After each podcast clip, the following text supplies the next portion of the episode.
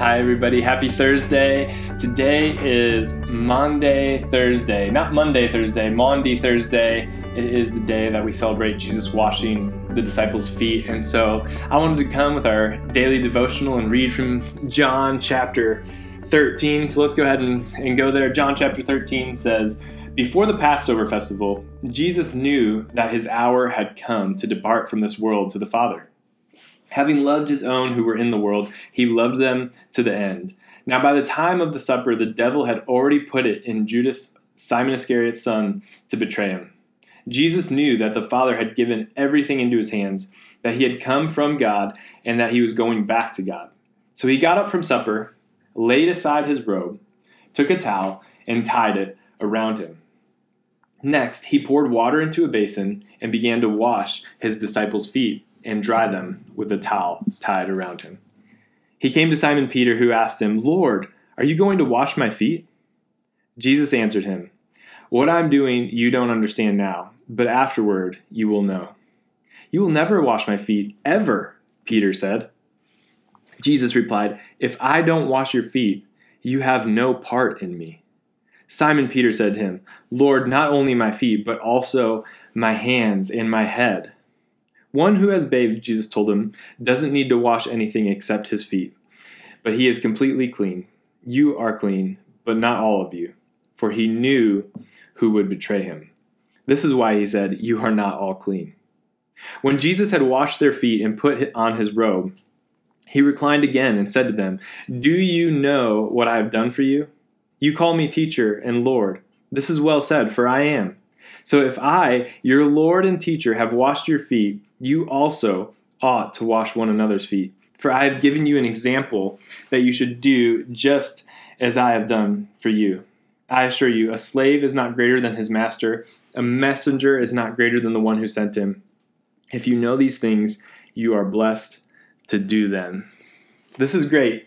Um, I love this passage of scripture. It is convicting and humbling every single time I read it. And I hope it's the same way for you as you hear that being read and get this picture of them traveling. They've just been traveling, and in that time period, you walked everywhere. Jesus just rode on a donkey a couple days ago, but he's been walking ever since, and they're all wearing sandals, and their feet are gross.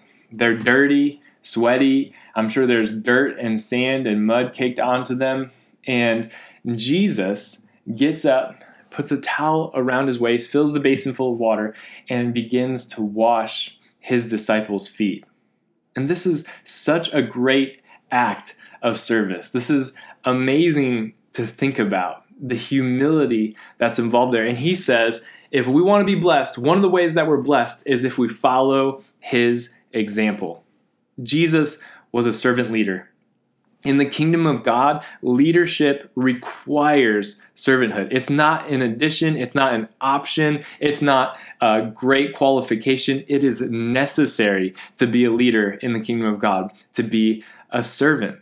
We like to say if you're too big to serve, you're too small to lead. That there is nothing that should stop you from serving. You're never too important to, to serve the people that God has put around you. If serving is beyond you, if, if serving is beneath you, then leadership is beyond you.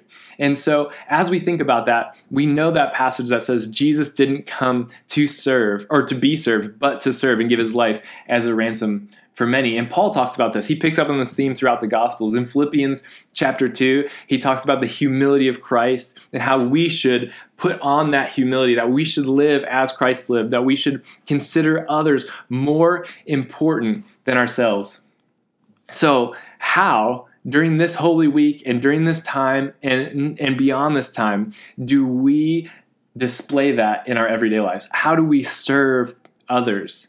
Not just the people that God has, has made it obvious that we should serve those who, who are in leadership or those who are around us who, who we need to honor, our, our family, our parents, our, our bosses, things like that. But, but the people that we're leading, how do we serve them? How do we become a servant to all? How do we how do we show honor to those around us? The Bible says outdo one another in showing honor.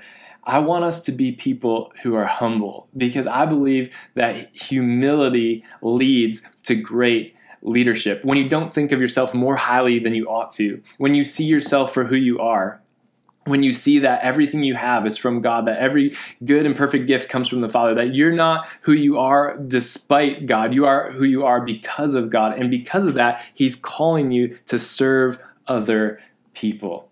Let's be like Jesus. Let's think about these things. Let's follow the example He set. Even as He said, we will be blessed for it. Let's be a servant of all. If you're too big to serve, you're too small to leave. If serving is beneath you, leadership is beyond you. Let's take on the humility of our Savior. Let's be servant leaders. God, would you help us? Would you help us to not have false humility, to not to not say negative things about ourselves or to to just downplay things, but would we truly think of ourselves less and of you and others more? Would we have servants' hearts? Would we be willing to do what you're asking of us? Would our pride and egos be set aside? Would they be crucified at the cross? And would we lead as Jesus leads? As would we walk in his example today and every day? And it's in his name we pray. Amen. I hope you guys have a great rest of your Thursday. We are praying for you. Pray for us today. You can see I'm a little extra dressed up. I'm about to go record Easter message for Sunday, and I can't wait. Um, I feel like God's got a great word for us. I hope you have a great day. We'll see you tomorrow.